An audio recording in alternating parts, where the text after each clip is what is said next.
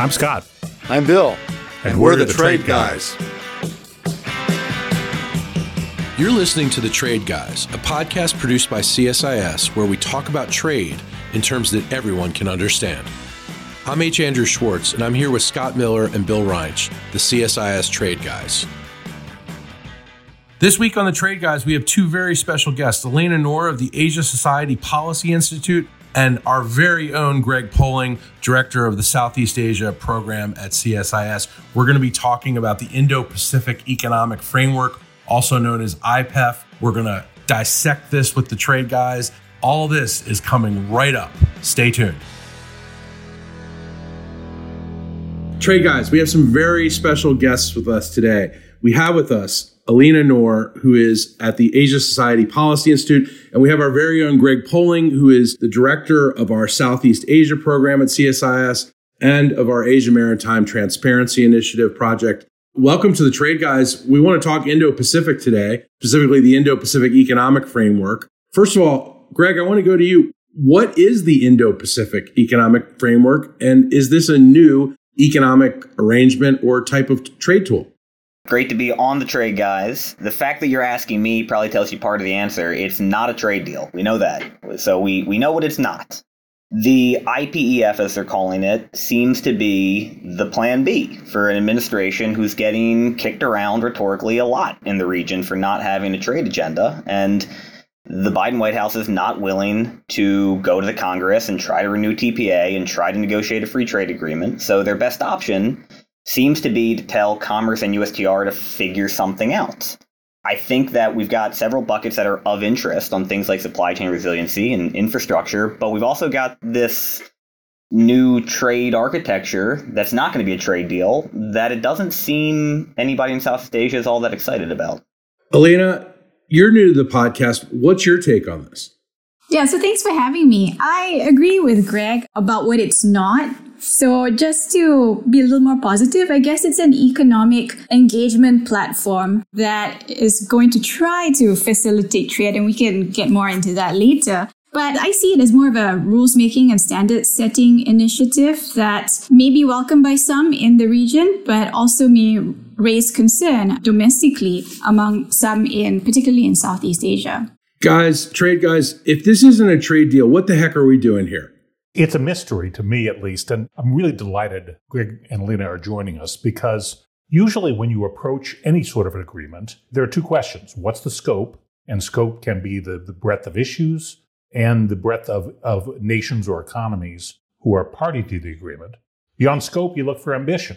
And I'm having difficulty determining either the scope of this agreement or how ambitious it will be. I've been floundering. So delighted you're here. Bill, you've you've written about this. Bill, you're not floundering, are you?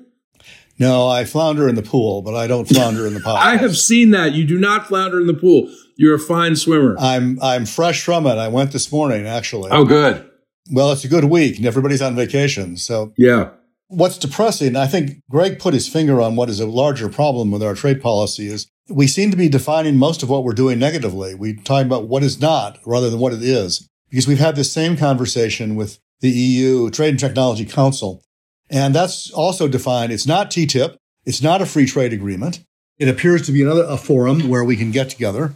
We get, get together on, on the things that we already agree on and then talk about how we can enhance cooperation, which is kind of a low bar. I think with the IPEF, it's again, it's not a trade agreement. It's intended to do what I think what Elina said. Underneath all that is the same, and maybe Greg and, and Elina can comment on this. I think that the overall objective is the same as Obama's, which was how do we demonstrate to the Asian countries, particularly the Southeast Asian countries, that the United States is there to stay and that we intend to have a significant both strategic and economic presence in the region. I think for Obama, that's what TPP was about. I think Biden has been criticized by everybody, including us, for not pursuing that. This is the alternative. But Greg, don't you think the underlying objective really is to kind of project a U.S. presence in the region? And is it going to do that? Yeah, the, the, the objective, as you said, just like with TPP, was to prove that the U.S. has more than just naval ships and U.S. aid programs. It's to show that we're willing to engage in economic rulemaking and thereby deliver public goods for our partners.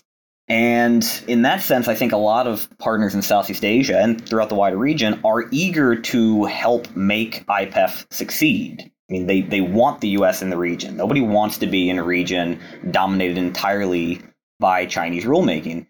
The administration is struggling to meet them halfway on this and offer a package that's not just US demands, but also really does help provide benefits to the region. So, couldn't they come up with a better acronym? IPEF, IPEF, Indo Pacific Economic Framework. Isn't there something better we could call it? Well, at least APEC was, you could vocalize it. Right. You know, this is hard. I, IPEF. Elina, what do you think of all this? There's very little incentive with what's being offered right now for a number of countries in the region. I mean, what countries in the region, particularly in Southeast Asia, are interested in is market access, and that's off the table. I think there could be some window for capacity building to work towards some of those higher standards that the IPEF seems to be offering and insisting on. But it's going to be a really hard sell for the domestic constituencies of Southeast Asian countries, particularly after the debacle of the TPP. So, according to the White House, as they envision it, IPEF will serve as an umbrella under which separate negotiations on specific policy pillars will be conducted. I'm not really sure what the heck that means. But what countries are we talking about that are even likely to be invited to participate in this? That's a really good question. And I was struck yesterday the um, USTR's Labor Advisory Committee, Labor Policy Advisory Committee, submitted its report recommending that most of the Southeast Asian nations be excluded because they, in, in the Labor Advisory Committee's judgment, which is mostly members of organized labor, they don't have adequate worker standards or human rights standards.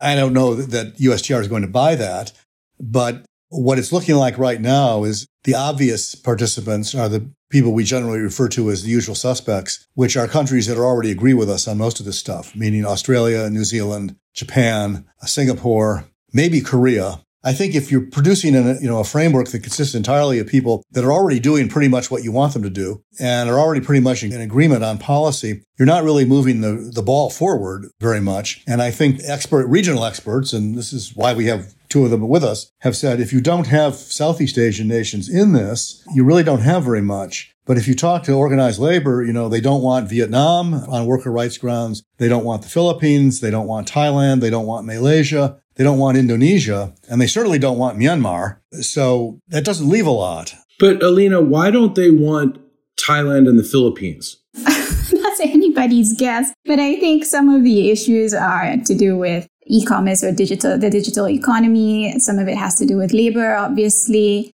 It doesn't help that there's going to be the splitting of countries and kind of preferential treatment of certain countries in the region over others. And if the US is going to be in the game, in the economic game in the Indo-Pacific and in Southeast Asia, then it should be prepared to be inclusive as the IPEF notionally says. Remember also that a lot of these Southeast Asian countries are already in many other traditional trade arrangements. And so, what more can the IPEF bring? I think is the question that's on many people's minds. Greg, what's on your mind?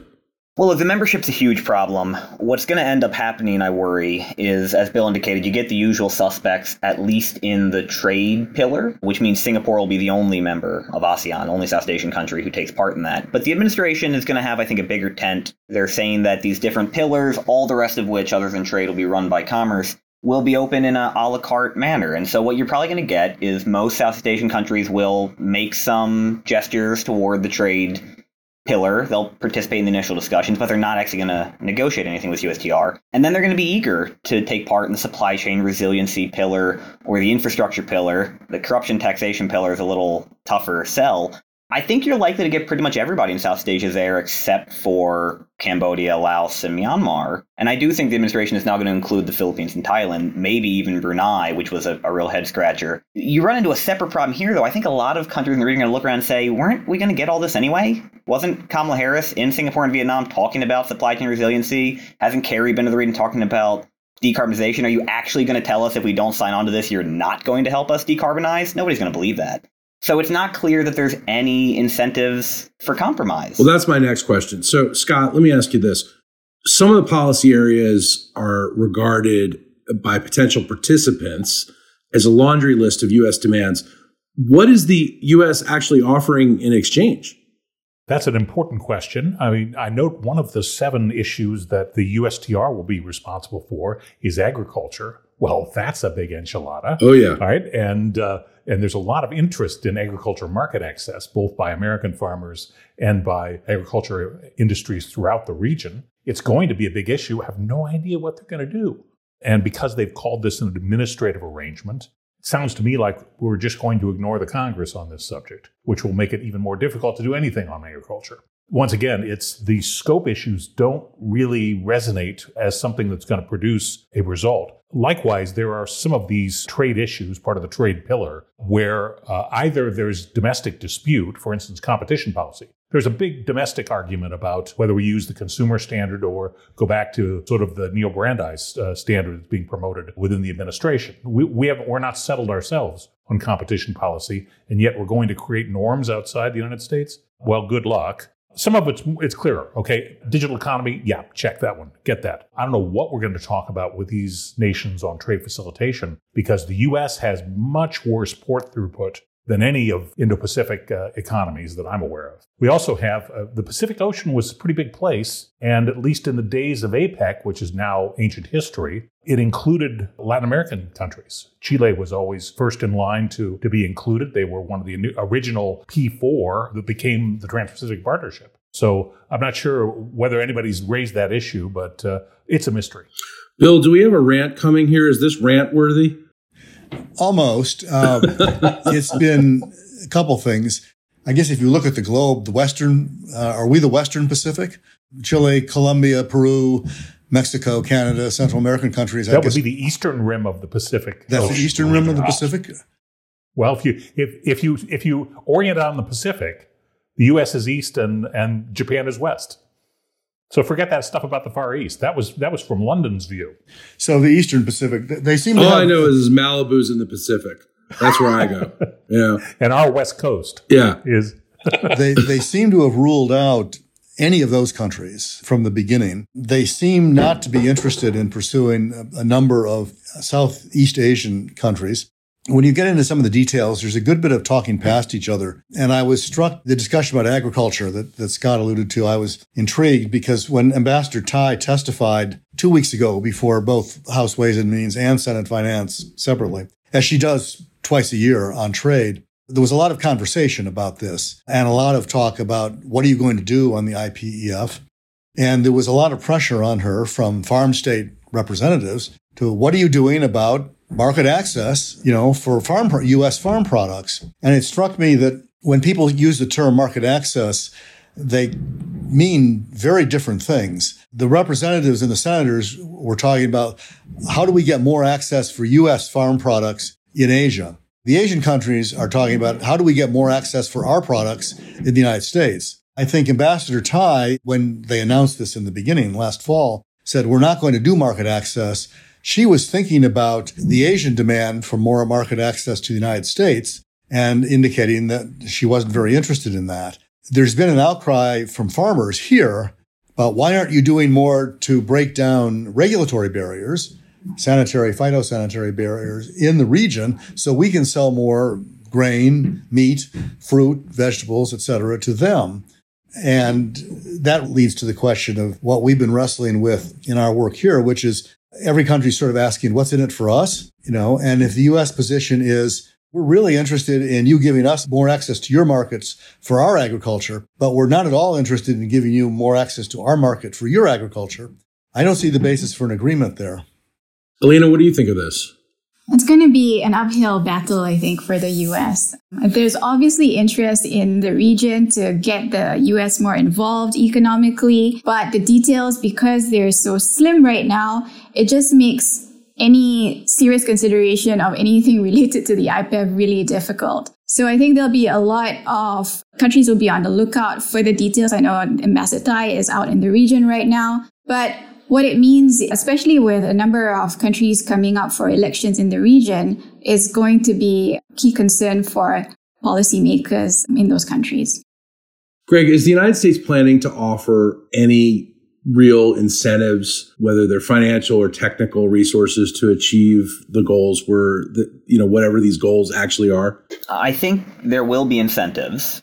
those incentives will not be in the trade pillar that USTR is going to negotiate. So I think basically USTR is playing bad cop and they're leaving it to commerce to figure out how to be good cop, which doesn't make any sense because the agreement is going to be a la carte. So everybody's going to say, okay, I want all this stuff. If commerce and, and other departments are finding ways to get me funding on green infrastructure and decarbonization and supply chain resiliency, I'll take all of that. Why should I negotiate with USTR on the other bucket, though, if, if it's not tied together? So I, I think that's going to be extremely difficult.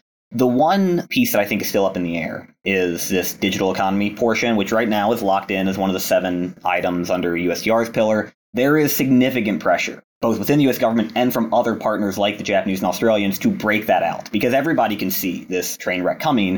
And they're saying, look, we know that there's only going to be five countries in the trade pillar because those are the only five countries who are going to meet your labor standards and your ag standards and so on break the digital economy part out and let's at least get a little progress done on what is probably the most important unsettled regime rules here in the region. And I think if you did that, you could get certain Southeast Asian countries, Malaysia, Thailand, Philippines, would probably sign on to a separate digital agreement. They're not going to sign on to the big trade package because there's no market access. Well, let me ask about that, Scott. You know, in traditional trade negotiations and agreements, market access is usually the most attractive incentive for countries to accept U.S. requests for higher standards. So, what actually explains the administration's refusal to offer market access here? That remains a mystery. You're absolutely right that the way you get ambitious outcomes in a trade agreement traditionally, what most countries want is they want to sell stuff here in the United States. Right. And you, you offer improved access for the products that they're facing barriers on.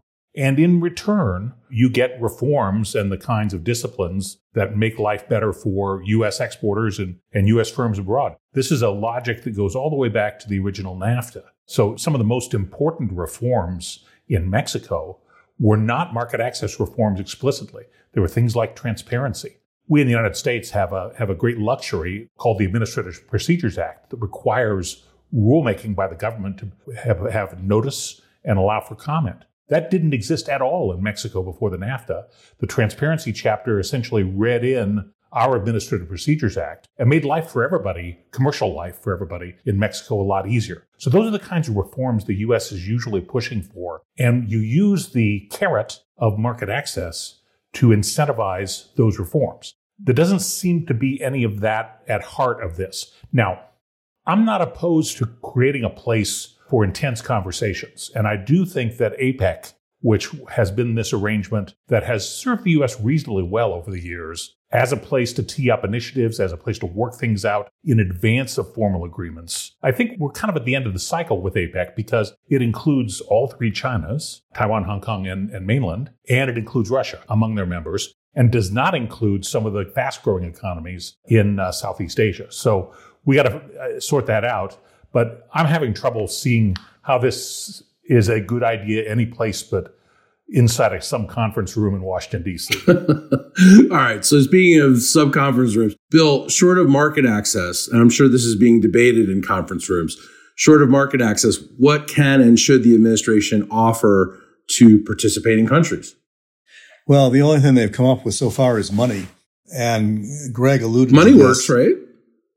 Money can work money for decarbonization, money for infrastructure. I think those things will both be attractive. A lot of the things that we want them to do in the sort of transparency regulatory space, like what Scott was just talking about with Mexico, they're win-win. I mean, they're good for the other countries just as much as they're good for us because they're good for enhancing commerce in, in, in both directions. That doesn't mean they're going to be welcome in those countries because, you know, because they mean change. If you're going to do trade facilitation, which is how do we get things through customs going in and going out more easily. You know, how do we facilitate trade? What you run into there are, among other things, is corruption and, you know, corrupt custom services in countries where stuff gets in because you gave somebody a bribe. And if you reform all that, which is good for everybody, including those countries, you're breaking what the trade geeks call a whole bunch of iron rice bowls because you're taking illegal income um, away from people. But money is the biggest incentive. Good regulation and good transparency ought to be an incentive for the reason I just said. But I have a feeling that there's a lot of countries that aren't going to buy that. Well, Greg, let me ask you this. With several policy buckets such as digital and decarbonization, the U.S. is constrained in what it can achieve domestically due to lack of political will. So, how can the U.S. reconcile stalled programs at home while trying to seek to elevate such standards abroad? I don't know that anybody has a great answer, which is why Commerce and USTR and the White House and state are all on this merry-go-round arguing about what IPEF is supposed to be. There is an important subtext here that is keeping a lot of partners engaged in IPEF, including the Japanese and the Australians, the Kiwis, and some in South Asia, and that is the idea that it's a first step. And you hear this every single time uh, a foreign official talks about IPEF, and you hear from a lot of U.S. officials, although not, not from USTR. We heard it a lot last week at our U.S. ASEAN Business Council uh, conference. A first step toward what? To rejoining TPP, or now the CPTPP. The only reason that anybody in the region is going to be interested in this is because they believe that keeping the U.S. talking buys time for eventually a more sane trade policy to bring us back into CPTPP. And if they're ever disabused of that idea that we'll ever come back, then we're in real trouble. So it is a trade agreement. Then, uh, when you really get down to it, it's a trade agreement without being a trade agreement. We love that.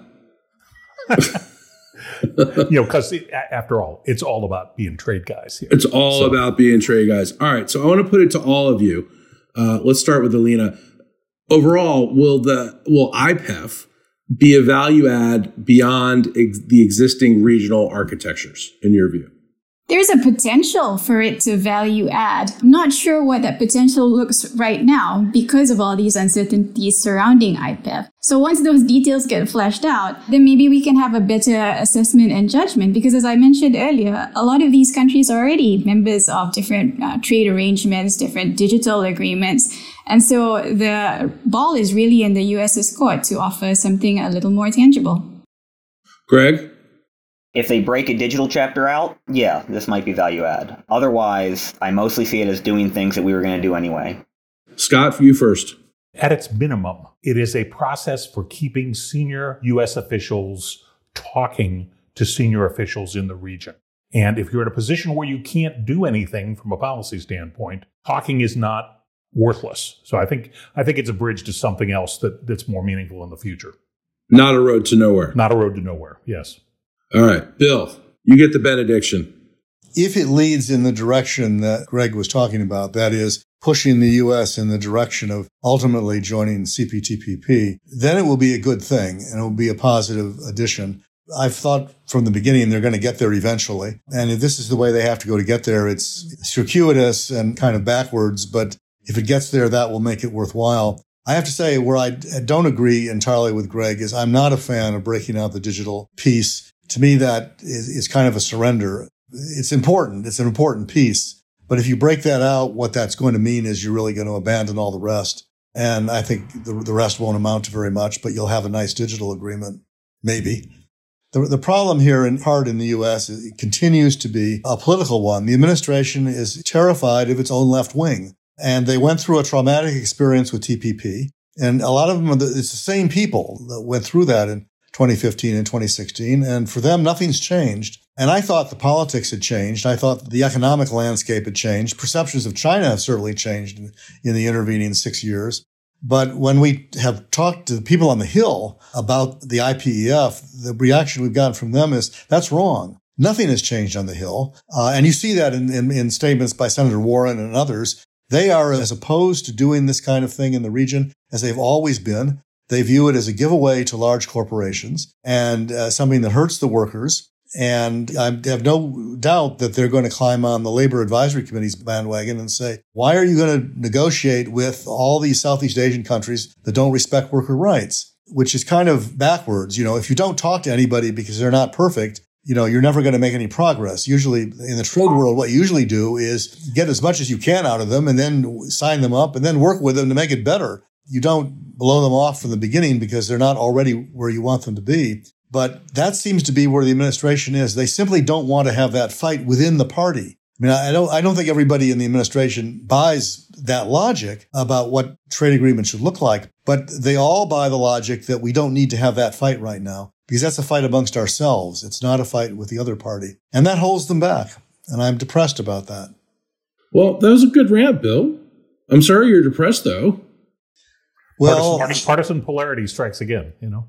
Before we wrap, let me ask, you know, how much power does the progressive left have on these issues? Hasn't the administration marginalized them somewhat? At, at some level, it probably doesn't matter because it's viewed as an issue that divides the party instead of unites it. And in Mhm. a world of, you know, a 50-50 Senate and a 51-49 electorate, you don't want fights within when you can avoid them. It's ironic because if you look at poll data, and particularly poll data about Democrats, there's really overwhelming support for trade and overwhelming support for f- free trade. The distinction, and this comes up all the time, and you see it in both parties, is the elected officials are not in the same place as the voters. And you see it in both parties. Republican politicians tend to be, right now, more pro trade than Republican voters thanks to Trump. Democratic politicians tend to be less pro trade than their own voters because they listen to organized labor, which is a very influential voice in the Democratic Party. It is, nevertheless, a minority voice in the Democratic Party, but a very loud, very effective one. I want to thank our special guests, Lena, Greg. Thank you for being on the Trade Guys. Thank you for bearing with us, Trade Guys, and educating us to what is and what is not a trade agreement. Really a pleasure having you here on the episode today. Thank you. Thanks so much. Thanks for joining us. And Trade Guys, I don't really need to thank you, but I will anyway. Eh. Thanks, Trade Guys. well, you're welcome. You're welcome, Andrew. Bye now.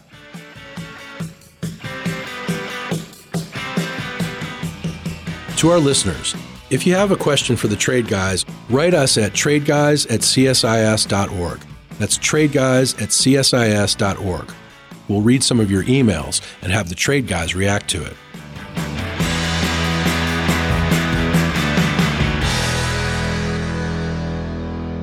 You've been listening to The Trade Guys, a CSIS podcast.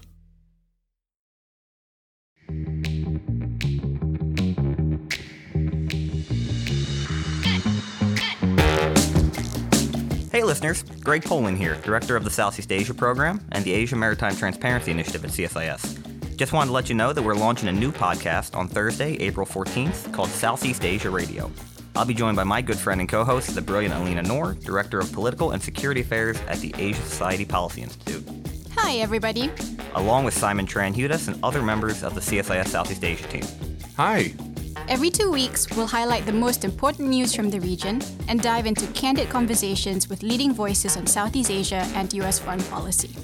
we'll cover everything you want to know about Southeast Asia geopolitics in the region, recovery from the COVID 19 pandemic, democracy and human rights. Nothing is off limits. So join us for Southeast Asia Radio, April 14th, wherever you get your podcasts.